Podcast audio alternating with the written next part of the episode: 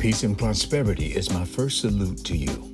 I'm Merton Clark, and welcome to the Word of Truth Revealed podcast. It is my desire to build you up, to increase your spiritual stamina and tenacity, to empower effectiveness and help you discover your purpose. Enjoy this vibrant and dynamic message. We recently talked about God as El Shaddai, the breasted one. He's the only one who can work so powerfully that he can take all of our hurts and all of our pain and injuries and turn them around for good. Some way, somehow, God can turn around your pain and your injuries, your afflictions, and make it all good. He can bring blessing from the hardest place, the hardest hit place or places in your life, so that down the road you can bring hope to the soul of another one. We can grow stronger and learn to lean on his faithfulness. That's the kind of God we say serve. God can take your broken place today, and down the road he can use it to bring hope and even salvation to the soul of another person who may be in despair or may not understand why. We can comfort them with the same comfort that we receive.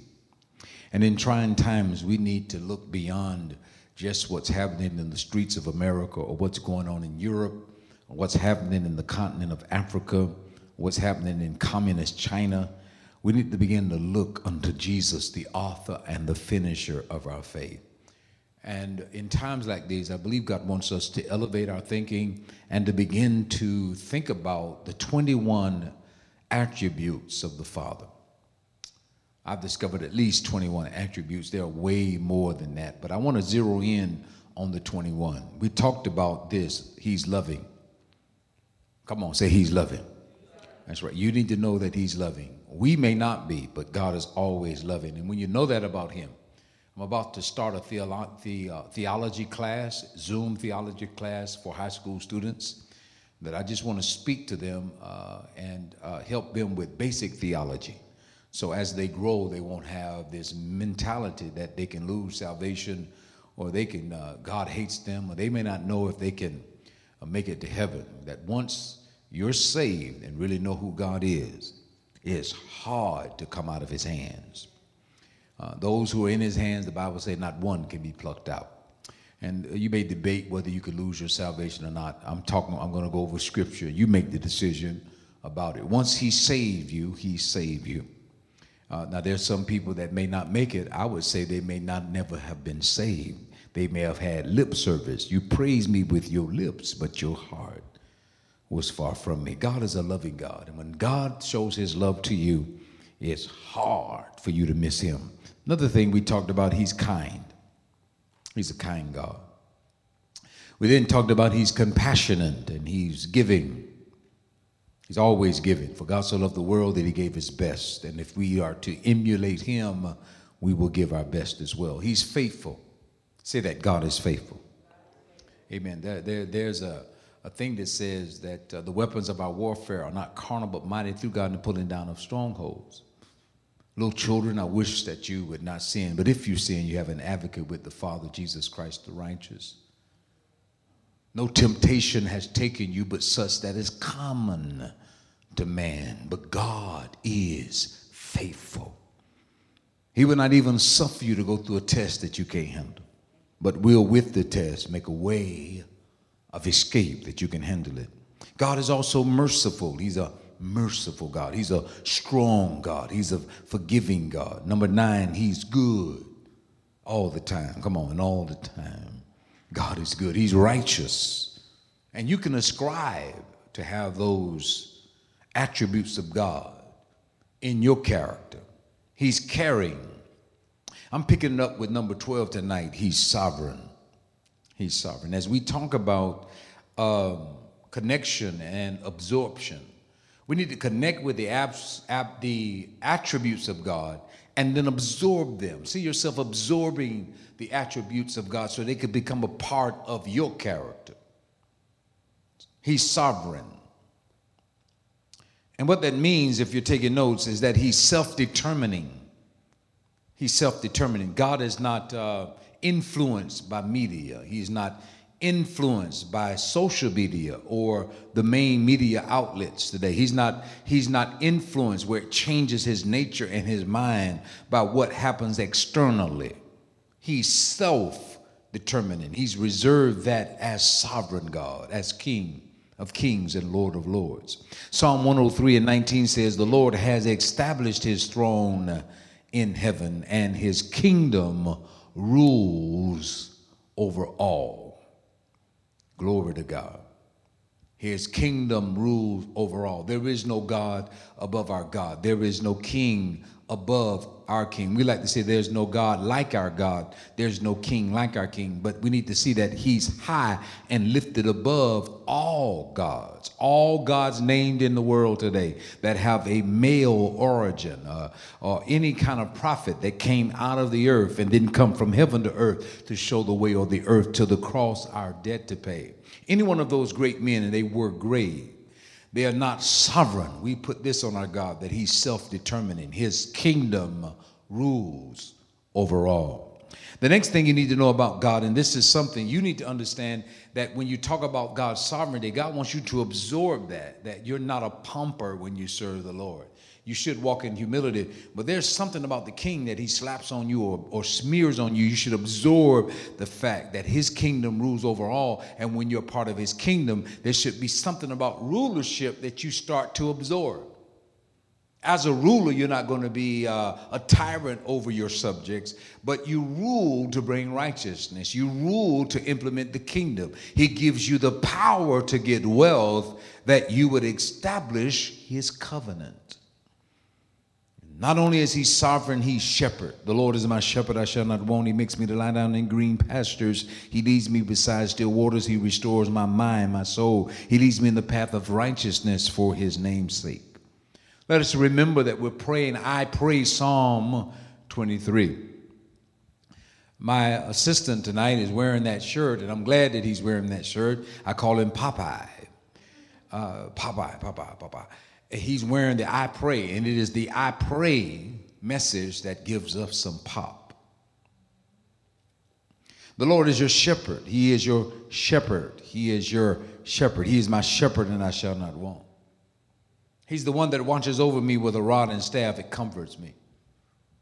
The rod corrects me. The staff brings me comfort. All a part of his word. There's a time where the word should correct us. And then there's a time and go and get us. And then there's a time where the word should comfort us. Allow the word of God to do it.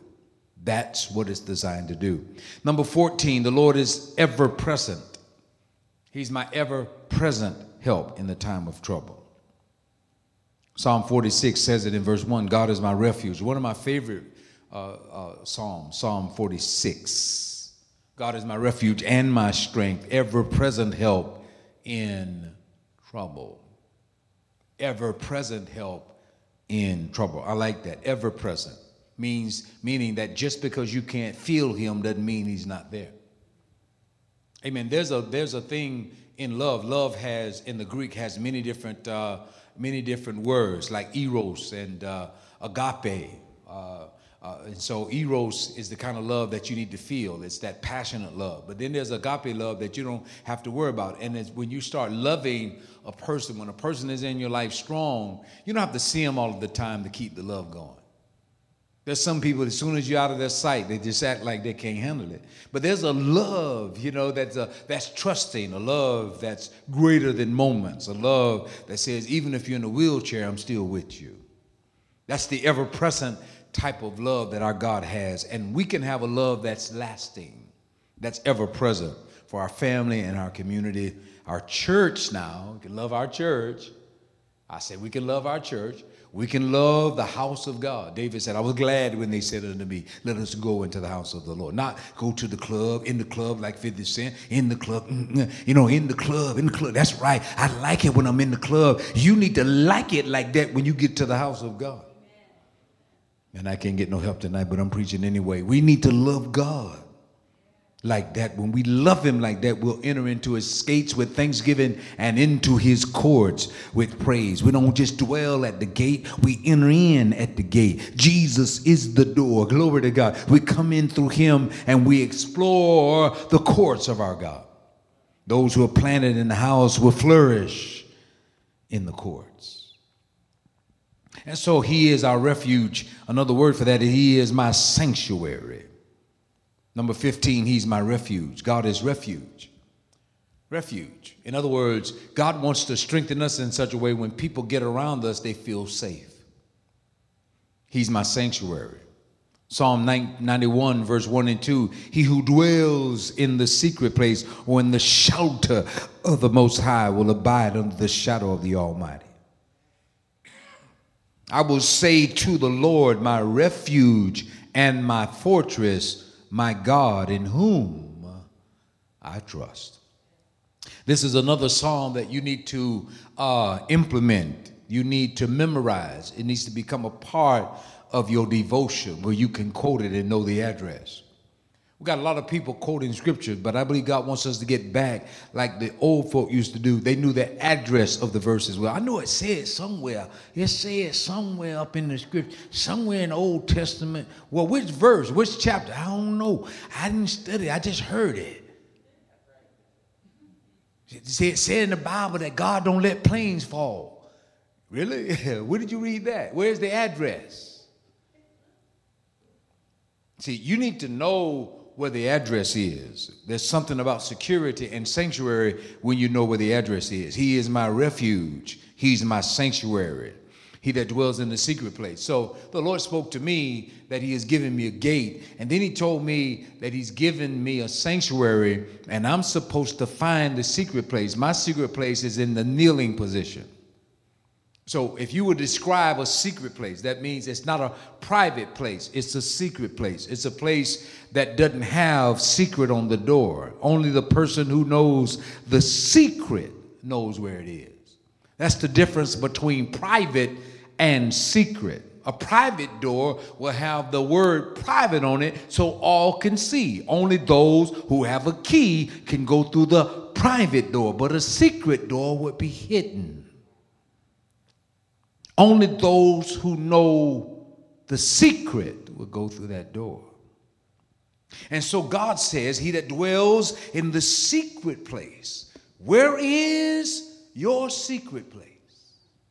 For me, I'm giving you a secret now. It is the prayer position. I'm not talking about just bowing the head. It is to kneel before the Lord. He spoke to me specifically. Hear the word of the Lord. Those who are not praying and not seeking God during this season. I don't know what has to happen in America when statues are being broken down, when people are marching in the streets, when people are saying we don't need any cops, and yet we got bad cops. And we need God to give us a message from the secret place. People are confused. They don't know if they want communities without law enforcement. And then they're afraid when law enforcement comes. Little kids are screaming when law enforcement shows up. We need a revolution, and we also need salvation in America. So we need to start talking to God. Find the shadow of the Almighty. Come under the wing of the sovereign King and find sanctuary in God. Number 16, he's gracious and he's greatly to be praised. He is gracious. It says it like this in Psalm 116 and verse 5. The Lord is gracious and righteous. Our God is full of compassion. And so if God is gracious, what do you think we should be? We should be gracious, not intolerant, so intolerant that we cannot allow mercy to exude from us, to be released in our community. God is gracious, very simple. I need to start praying about more grace in my life to be graceful, not just grace to make money, grace to get a promotion, and grace to handle my job, and grace to have more than the neighbor has, but I need to be gracious. I need to be able to lend that gracious. I need that grace. I need to be able to lend it to my community and to my family. My spouse and my children should see a gracious person. Person that's full of it, not full of it, full of grace. That's a good quote. I may tweet that. Don't be full of it, be full of grace. Number 17, he is healer. I am the Lord that healeth thee. I am the Lord, your healer. I took my word and healed your disease. I am the Lord, your healer. He is our healer. Exodus 15 and 26, I am the Lord who healeth thee, who heals you. And we should think about healing. Even he put it in your body without prayer. As soon as you cut yourself, the body tries to heal. And we should be healers. Not the one that creates more wounds or more damages. But we should be a healer. We're not bulls in a china shop. The bull in the china shop, just as if he moves, he's going to wreck the china shop. And there are people like, they get angry. They just start wrecking everything. But no, we're healers. We had a wonderful meeting at Shiloh on last week where we were talking about some things concerning Black Lives Matter. Yeah, Black Lives Matter. I believe in that. Black Lives Matter. And there are people who would say, well, all lives matter. But right now, we're saying African-American lives matter. I would say it like this. Black lives are just as important as any other ethnic group on the face of the earth. Because many of you haven't looked at the Black Lives Matter website. And when you go to the Black Lives Matter website, it's a different slant or slant than what you see people walking down the street. There's an ideology about same sex. There's an ideology about sexual orientation that's in that. So you have evangelicals who look, when they hear Black Lives Matter, they may believe that all lives matter or that the black life is just as important. But when they read the ideology of the Black Lives Matter website, because it is so liberal, they kind of back up from the term. Now, what I want you to do is I want all of you listening today, before you jump on something, at least investigate.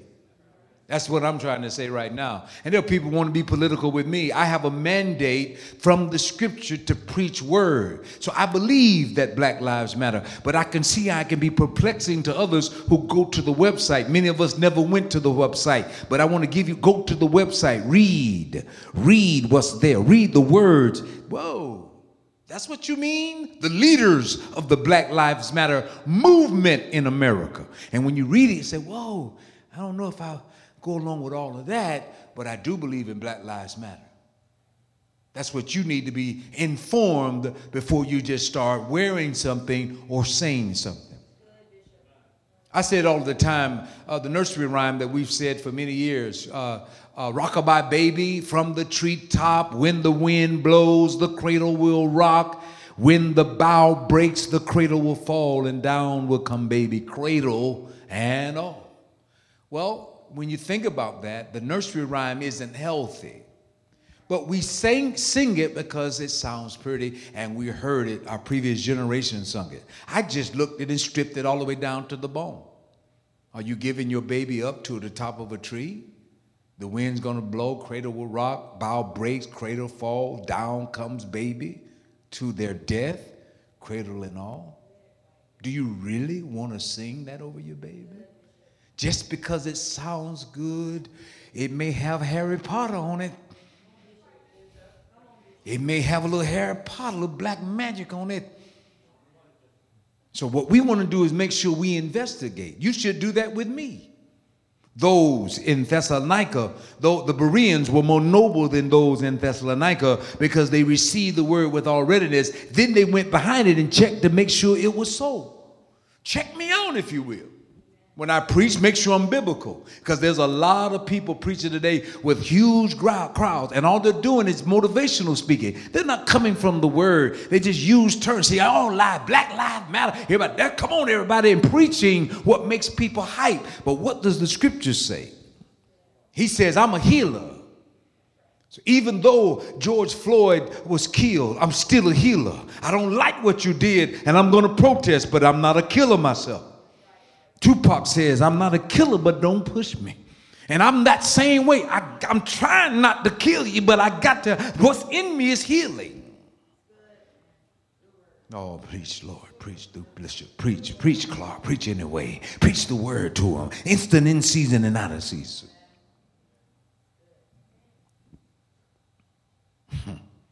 And then not only is he healer, he's powerful. God is powerful. He's all powerful. I like the passage here, 1 Chronicles 29, verse 11. Yours, O Lord, is the greatness and the power and the glory and the victory and the majesty. Look at that. Boy, the writer is slapping a lot of majesty and victory and greatness and glory and power on the Lord. Indeed, everywhere there that is in heaven and in earth, you're great, you're powerful, you're full of glory, you're victorious, you're majestic. Glory, hallelujah. You even take dominion in the scriptures. Yours is dominion, O Lord, and you exalt yourself as head over all. Come on, keep God up, lift it up.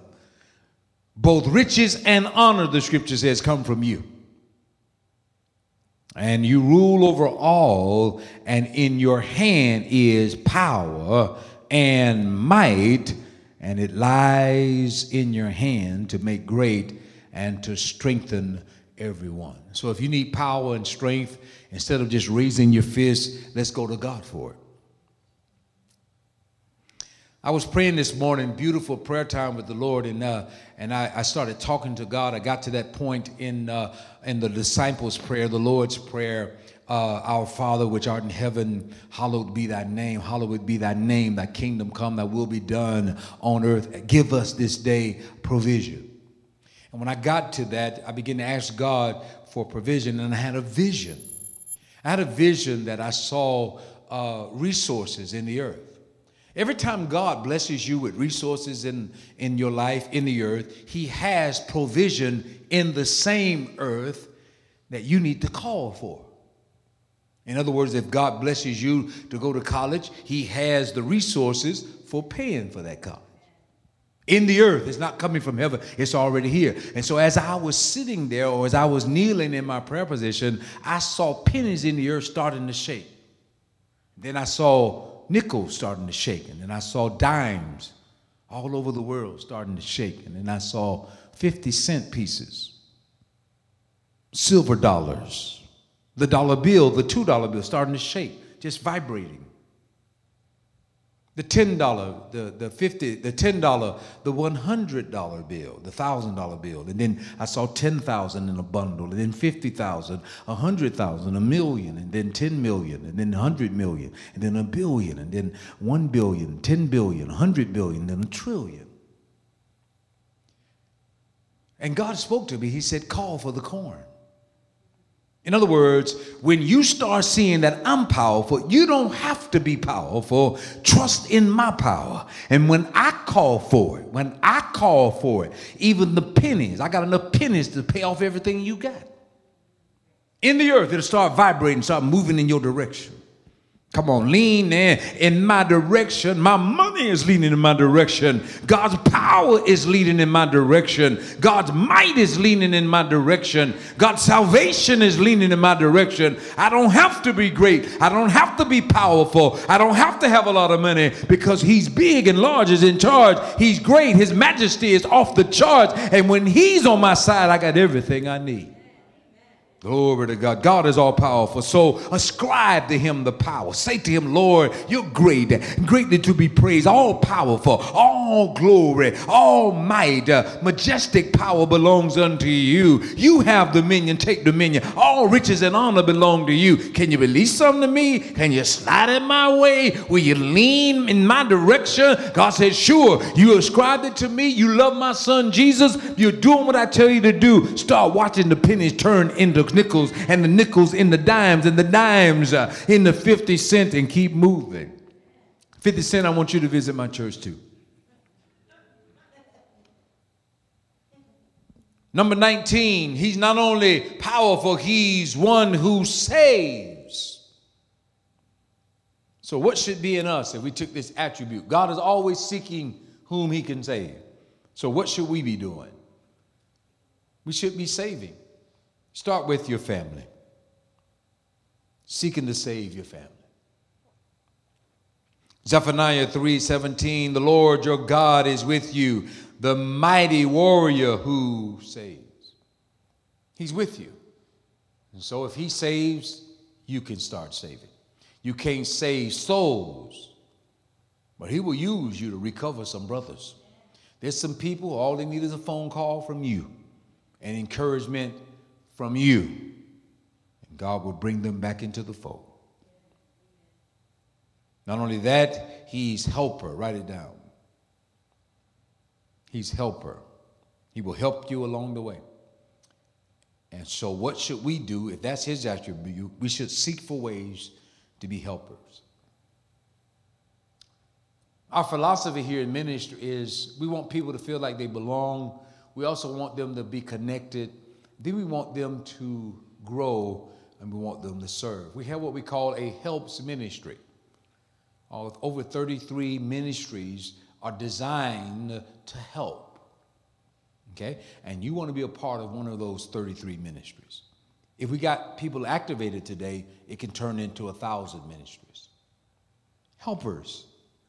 That doesn't mean you do it all by yourself, or the leaders shouldn't do it all by themselves. Just help. And there are certain things in place to make you a helper.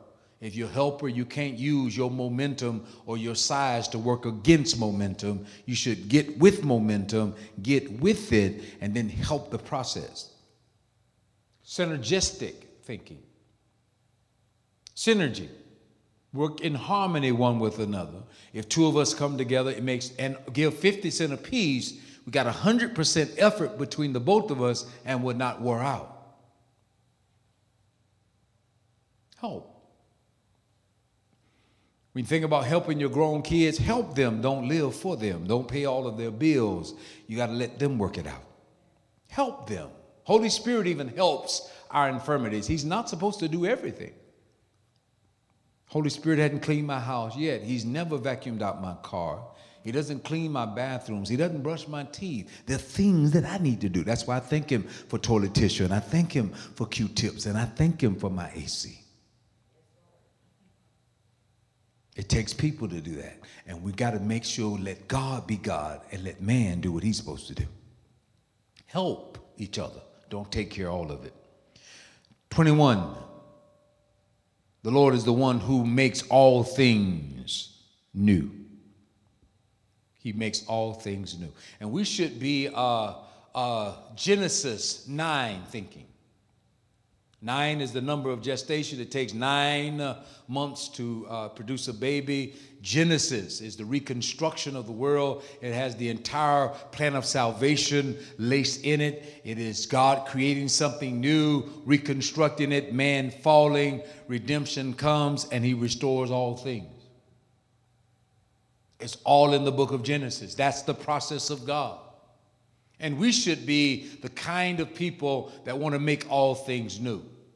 This pandemic is going to wash some viruses out. It's going to wash some things out. And when we come out of it, what we should do is say, how can we create a new path? How can we love each other? How can we recover that which is lost? All things are made new. Revelation chapter 21:5, he who was seated on the throne said, I am making everything new. Then he said, write this down, for these words are trustworthy and true. He makes all things new. Thank you, Lord. The end goal of the Christian life is to become the man or woman of God that God wants you to be. How does he do this? We do this by, number one, write it down. We do this by allowing his vision, his mission, his purposes, and goals to shape our lives. I'll say that again. The end goal of the Christian life is to become the man or woman of God that God wants you to be. We do this by allowing his vision, God's vision, or allowing God's mission, God's purposes, the reason why he does things, and his goals to shape our lives. I'm going to go further than that. His vision, His goals, His purposes, His mission should even shape our destinies. The foundation that leads, that leading essential men and women must start building the character that lasts. And if you're going to build the character, if you're a leading man or a leading woman in today's work, in today's world, you need to understand that your character is very important. That's what I'm talking about, infusing your character with these traits, these attributes of God. And what counts, if you want to build on your character, that the ability to build on your character, this is how you build character, is to develop, watch this, discipline. It's not just by faith. The people that just want faith teaching and that God can do it and you can pronounce it, you'll never see growth in your life because the faith doesn't work without action. And so the action would be the discipline. If you want to pray, you got to start off very small in your prayer, but do it every day. So pray 1 minute. I asked our church to pray with me 3 minutes per day. Guess how many people don't do it? We're not talking about 30 minutes or 3 hours, just 3 minutes that you designate to the Lord. If all of us do that, we'll have a smoky, cloudy service. In other words, the glory of God is attracted to that. When there's no glory, it means we're not praying. Ichabod, the glory of the Lord has departed. We don't want that. Prayer attracts the glory. And we're talking about something very simple. Every leader, every pastor, every elder, every ministerial advisor, all worshipers, all musicians, all sound folk, everybody that's working with the sound or the cameras, people upstairs, ushers, greeters, guest services, food services, all ministries, ambassadors for Christ, intercessory prayer, all of it, youth workers, all of us should be giving God 3 minutes a day. That's the discipline. And I'm going to show you how weak we are as it relates to discipline. We don't put it in. We don't see the benefit. It takes faith to see the benefit of it. And so we must allow our character. You want to build character? Here's the building material. It is discipline. And a discipline, or in our case, spiritual discipline, is a training and exercise, a drill of activity, a drill, a cadence of activity. You got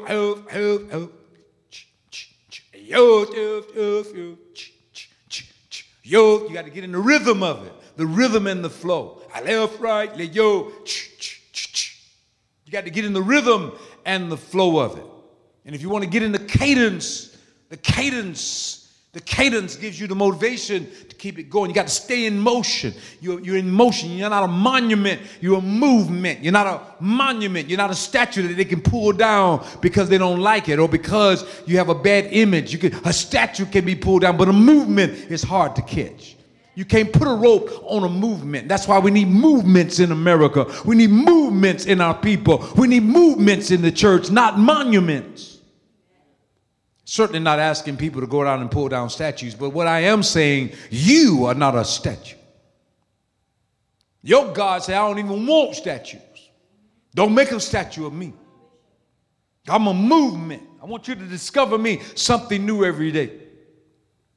That's why I believe a lot of these things need to be in museums. We need some black culture, too. We need some African Americans, show some, not just those that are in chains and how you messed us up, how America messed up black people. But we need to go beyond that. We got some people who came through the Middle Passage and they succeeded, glory to God. And we need them in the museum as well. We got some black people that died so black people can stand up today. And we need to understand that's what God wants. We need movements and not monuments.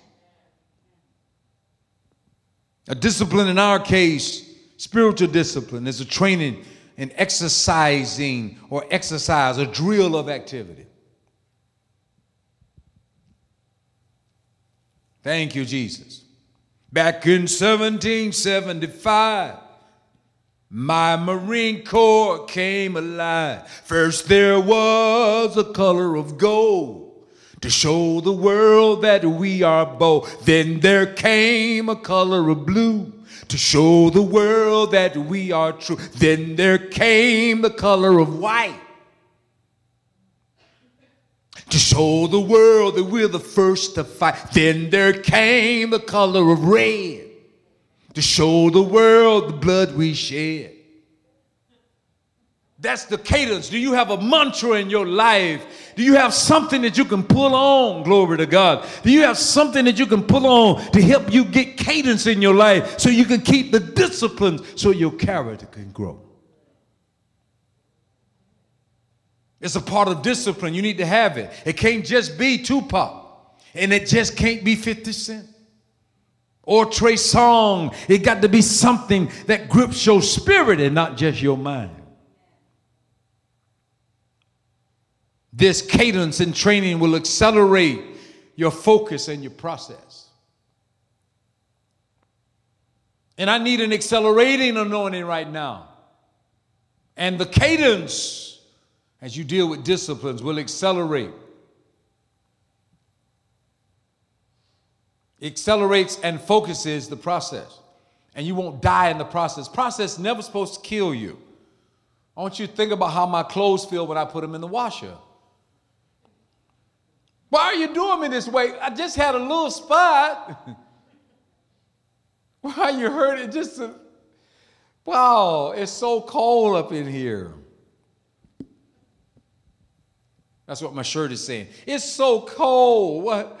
You only wore me once. You could have shouted that out. You'd have to put me through this process. Then you got me out of one thing, locked me up in it, and then you threw me in the dryer. My God, you're mean. That's what we say to God when he wash us up a little bit and when he dry us out and you don't like it. I got to put you back in the dryer to get some of these wrinkles out.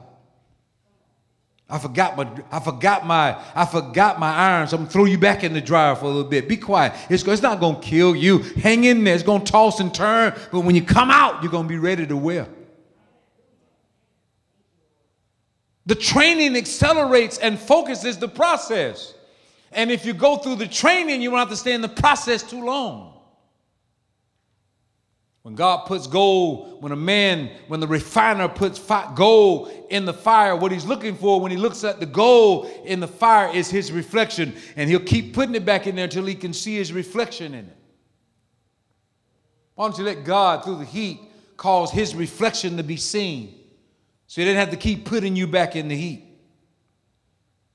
Spiritual discipline is the strict training that Paul talks about in 1 Corinthians chapter 9. All running the race, but only one receives the prize. So run that you may obtain. That's 1 Corinthians 9 and 25. I buffet my body. Everyone who competes in the games goes into strict training. They do it to obtain a corruptible crown. But we do it to obtain an incorruptible crown. A crown that will last. And there are people that are faded after one trial, faded even in a marriage after one disappointment, faded in a church after one disappointment, faded in the community, can't find you after one COVID-19 strike. But what God wants is people that can stand the test of time and endure hardness. That's a good soldier.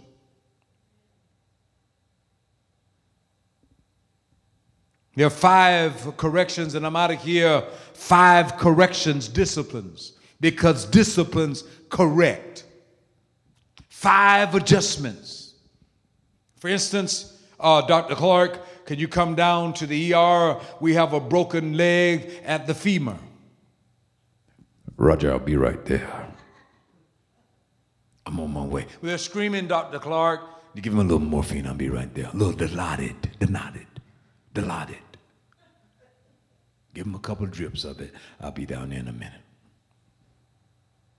All right, I'm on the scene. Bam, step in there with my stuff on. So what can I do for you? What's happening here? Do you have CC running?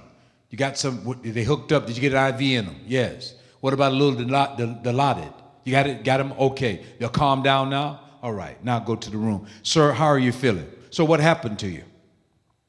Well, I was on a motorcycle. Did you have a helmet on? Yes, sir, I did. Good. So what happened to you? Well, I got hit, crossbone, T-bone, bam, it crushed my leg. Well, I looked at the x-rays before I got here, made sure I was up. You're not crushed, but there is a broken bone in the femur, and I'm going to have to set the bone. Okay?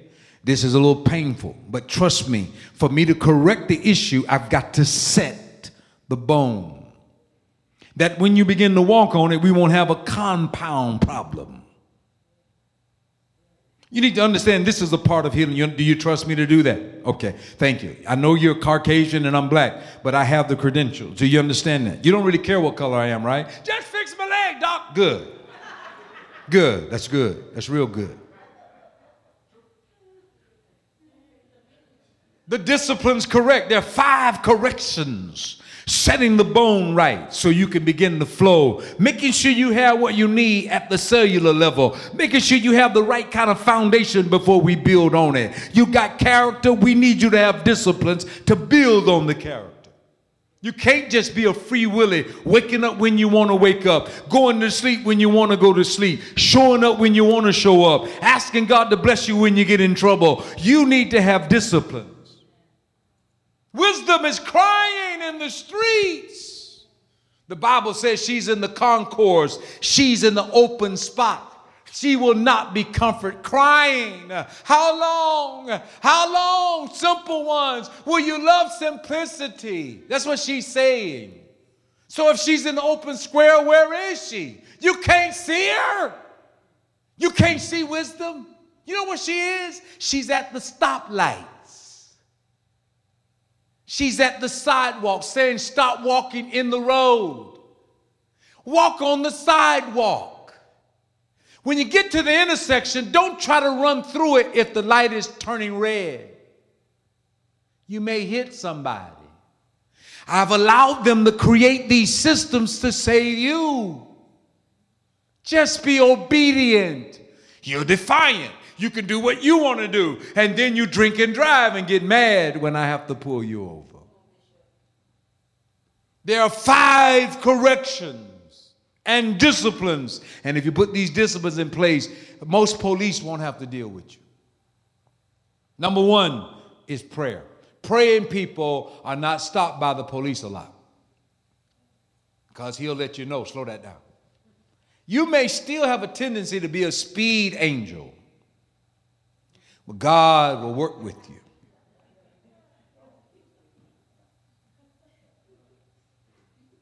I know some of you are watching, you're speed angels, right? Go ahead and say, I'm a speed angel. God will tell you to slow it down. The first one is prayer, beginning that uncomfortable discipline or correction.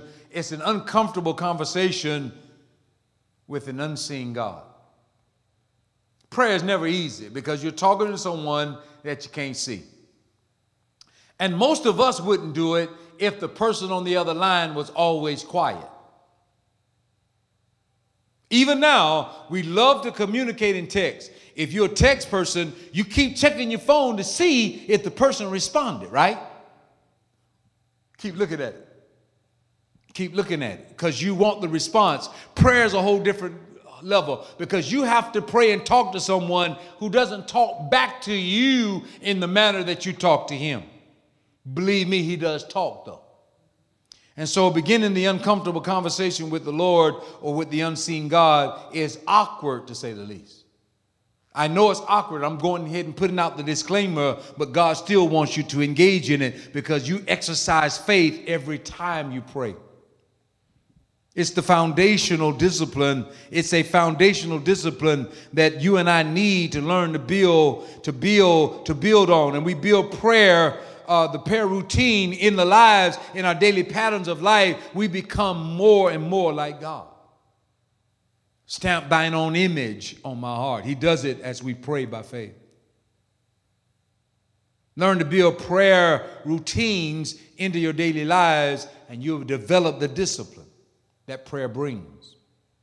one of the best message for getting you and I, men and women, to pray more regularly is to remember an acronym that I discovered called ACTS, A-C-T-S. The A is for adoration. Adoration. Just bless the Lord. Just start blessing Him. Before you ask Him to do anything, just say, God, you've been real good to me. You helped me to start a business. I don't know how I was able to do that, but you've been good, and I thank you. Just start with adoration. It's good to know His names, and you can really, really do that. But if you don't know His name, just say thank you. Just thank Him for everything that you have, and that's adoration. Number 2 is confession. Start confessing sin to Him.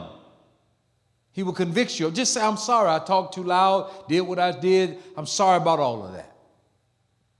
Confess sins to Him, and then confess His word to Him. The T is for thanksgiving. Learn to be thankful. Ask Him to make you thankful, to help you to be more thankful. A thankful heart, a grateful heart attracts God. Mean spirits, it's a propellant to the Lord, to the Holy Ghost. And then the last S is for supplication. And you may not be good at that, but that's when you go deep. You go deep. You cry then. You cry out to the Lord. And some people know what I'm talking about. Many people don't enter into that level until they get hurt. But God wants you to do that and practice that from time to time. Adoration, confession, thanksgiving, and supplication. The second thing you didn't know about the disciplines is Scripture. And I wish I had time, but I'm going to run through this. This is very important. A lot of people run over this. God wants you to discover the greatest book ever written on the face of the earth. The greatest book ever printed, the greatest book ever sold. Can't overemphasize this. The greatest written, printed, and sold. 40 different authors written over a 1,600-year period, and people are still trying to find flaws in it. One of the greatest books ever written, printed, or sold. And He wants you to discover the majestic side, the incredible lessons that's in it.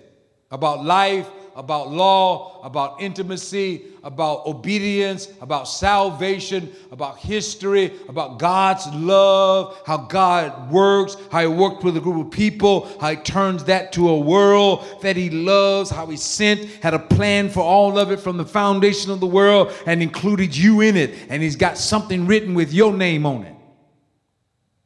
You get into it, it'll blow your mind. People want the truth, and I believe they're on a search for the truth. But as believers, we have the truth. The truth always originates from God alone. You don't find your truth. Truth always originates from God and God alone. This will cut out a whole lot of humanism. You'll cut out trying to find your place in the universe when you realize that truth, even what you call your truth, is really God's truth and His alone. And God's word is the revelation of truth. And Jesus is the physical representation of that truth. So God's word is the revelation of that truth, and Jesus is the physical representation of the truth, and essential men and women must be challenged to read the truth, and the truth will make you free. You must be taught this truth. You must read this truth. You must study this truth. You must memorize or meditate on this truth, and you must pray the truth. If you do all of these things, you'll see your world change. Thank you, God. If you realize that you weren't born to be a shack that plays basketball that has a big, that's not why you were born. You were born to give praise unto the Lord. In the next life, you're going to be so rich that the riches here, it's gold here is what you walk on.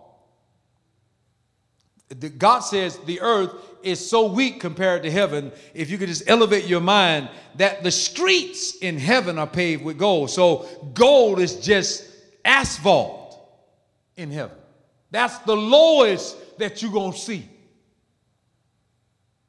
I want you to think about nebula. I want you to think about meteorites. I want you to think about planets and gases. I want you to think about new universes, just traveling through them in the colors. It just blows your mind to see God create something or God say something and it materialize. And he shows you how he did it and the measurements thereof. When you're able to look over his shoulder and see how he scooped out the deep blue sea and how he prepared a room for you that's tailor-made from you, from the top to the bottom and from the bottom to the top, that he had all of these things in store for you, but because there's no discipline in your life, you weren't able to attain them.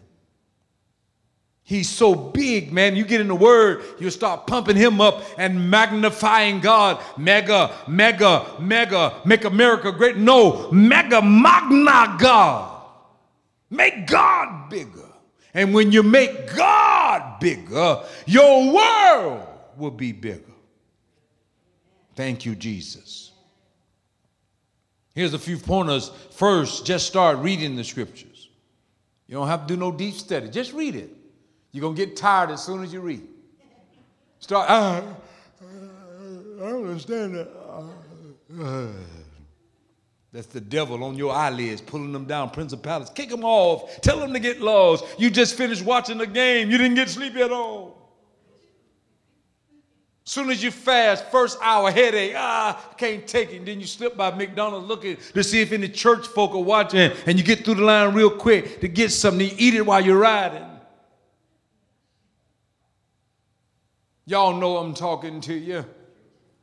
As soon as you start moving toward God, the flesh wars. It'll scream, what are you doing to me? Stop hurting me this way. You're taking away my power.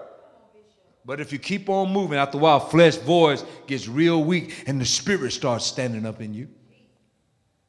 Just start reading the Bible. Secondly, read it in a trusted devotional, but make sure your devotionals have scriptures. For those of you that don't have one, I'm doing a devotional every morning and you can get one. Just sign up here at the church. It'll come to your email address. The day I was talking about, I must decrease and he must increase. That's a principle that we all need to learn from. That's what John said. His disciple says, what are you doing? You know, there's a man named Jesus on the other side of town, and he's doing something right. He's healing people. John said, listen, I told you all that there's one coming after me whose shoes I'm not worthy to unleash. He will baptize you with the Holy Ghost and with fire. I know I'm John the Baptist. I know I've learned how to baptize, but that's not the one you need to follow. You need to follow the anointing. He must increase and I must decrease. It's hard to become felt and not seen. Especially when the world is saying, I want my names on Las Vegas. I need to go to Hollywood. I want to do this and want that. I want my name in lights. When God says, when you come into my life, you want me to be visible. You want me to be seen. And when you start reading it in the scripture, it'll blow your mind, because he has a thing that when he's exalted, you're full of God. And when he ascends, he leads captivity captive. Everywhere he goes, when he ascends, he takes his friends. Glory to God. And when let God arise, let his enemy be scattered. But everybody that's tied to his train arises too. Thirdly, you need to establish regular patterns with your studies. But don't try to study everything first. Just read. Then get YouVersion. It's a Bible app. And just stick with it. It's a devotional. Then thirdly, you can start studying the word, or come to Wednesday night study, go back on Facebook, listen to what I'm saying, read every verse and apply it to your life. Start right there. In 3 months, you'll be surprised with the discipline, how far you'll go. Number three, we talked about prayer. We talked about scripture. Real quick, we need to talk about the brotherhood. You need to be a part of the brotherhood. There's some brotherhoods you need to avoid. There's some hoods you don't need to go to. There's some people you don't need to hang around. You don't need to hang around people that agree with everything you do. Men need relationship with other men. A lot of men don't like to hang around other men, especially if they're stronger. They like to be in a group where they're always strongest. That's the tendency of men. So a man physically is naturally stronger than a woman physically, and he likes to be around women. But it's not good for a man to hang around women, even in the church site, in the church setting. You need to be around other men who aren't impressed with you. Women love conversation. And if you're a man who has conversation, a lot of men be like, come on, man, you know, that stuff ain't working. But you get around a woman, say the same thing. Ooh, I just love talking to you. That's where we want to go and hang out. And there's a lot of trouble in that. I'm going to preach it anyway. Men need to be around men. Men aren't impressed with you. They're not impressed with your skin color, your light skin. They're not impressed with your dark skin or your muscle. That's not how it works. You need to be around men who aren't impressed with you. But they hold you accountable. Y'all understand that? It's not comfortable. A lot of men don't do this because it's uncomfortable. They like to be on the team. As soon as the team is over, they become, what's that basketball player? That was the rebounder for the Bulls. Psychedelic hair. Dennis Rodman. They just got to get out. I got to get out of here. I got to go somewhere. I got to clear my mind. I got to do this and that. They don't want to hang around people who are going to hold you accountable. Don't worry about what I do. Don't worry about what I do. As long as I do what I do on the court. No, life is bigger than the court. You need to be around people and say, well, man, you're losing it.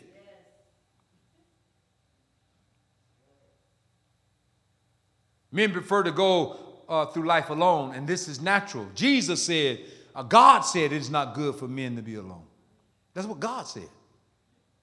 So why are you always hanging around yourself? I don't do people. How do you be a Christian and say I don't do people? That means you're holding on to something that happened to you years ago.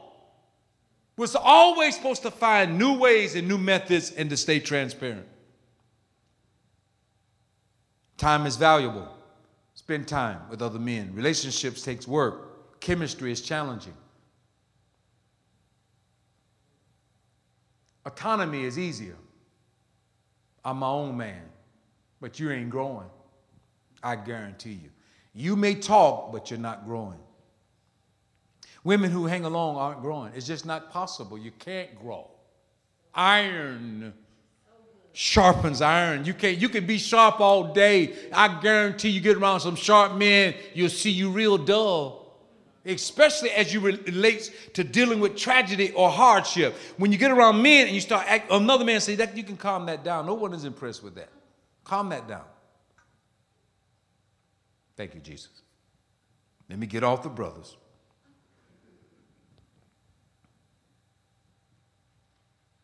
The biggest reason I believe men, especially men, don't establish spiritual connections is because they haven't seen it before. Men who participate in one-on-one relationships usually grow. They mature faster. What I mean by this, I'm not talking about intellect. I'm talking about the ability to manage emotions. They manage their emotions better when they're in small groups.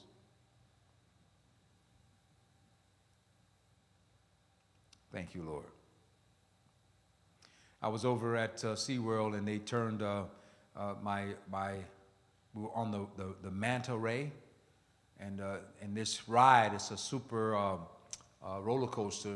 It locks your feet in, and then it makes you lean forward, then it flies you around like a manta ray. I was in there with my daughter, and then it got stuck. And it got stuck where I would be okay if we were upright, but it had me laying down and the ground is right there. So I'm feeling like I'm going to fall out, right? And I'm laying there, and after 5 minutes, it was still there. I want to get my feet out, but I'm locked, you know? I'm locked up like this. And Megan started acting up, Daddy, why we won't move? I was like, shh, be quiet, baby. Because I was starting to feel claustrophobic. I said, please, just be quiet. It's going to be all right. I didn't say it. I said it deep. It's going to be all right. But inside of me, I was really, man, I was like, please just don't. Oh. 15 minutes passed, 20 minutes. Lord, Jesus, help me.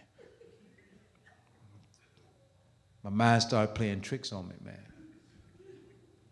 And you know what I'm talking about. Same thing happened. I went down to Naples, took my family there. I got up and said, let's get out of here early in the morning so we can get back. So we got up around 5 o'clock, got in the elevator, went down and stopped, ching, between floors.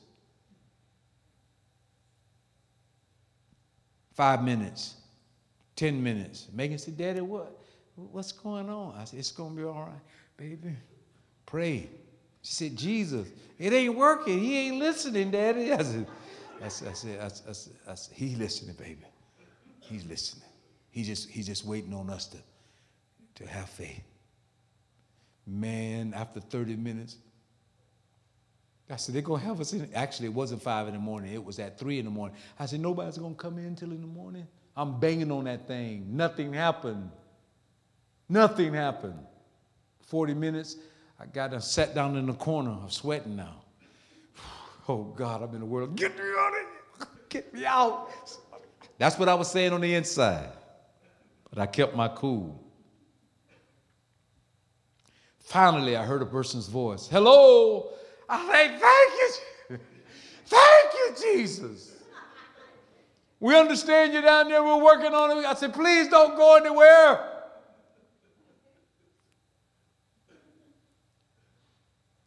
You don't know what you'll do emotionally until you get in a bind. But by hanging around other men, you learn how to channel that. You won't get it while you're alone. You'll think, oh, I'm strong, until a bullet go by your ear. Pew, anybody can protest. A bullet go by your ear. Oh, God. On the battlefield, this ain't being a coward. This ain't being a coward on the battlefield. What? You better put your head down. You looking at it from the outside, talking about I'm strong. Shoot me. No, that's no. If you shoot, I'm trying to protect myself because I want to live another day. On the battlefield, a shack wouldn't last for 2 days. On the basketball field court, he'll last forever. But on the battlefield, he's too big of a target. Small man can take him out, pow, because you're a big target. Bullet that small. Take out a huge man. I don't understand why people are acting the way they do. Last but not least. No, number 4, accountability. Write it down. Christian men and women have the wrong idea about what? Accountability. Accountability with another man is perhaps the leading indicator of your spirituality. Not your ability to quote scriptures. Have you opened up your life to another person that can check on you? Brothers are accountable to brothers. Women are accountable to women. David had Jonathan.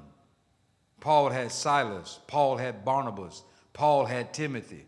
You'll always see God sending them out 2 by 2, never as individuals, ever. Jesus even picked 3 for himself. Last but not least, number 5, personal ministry. This is how you build your disciplines. Get involved, get off the bench, and get in the game. You must engage. You must connect and absorb. You must be a part of a ministry and stick with it. This is how God develops your disciplines.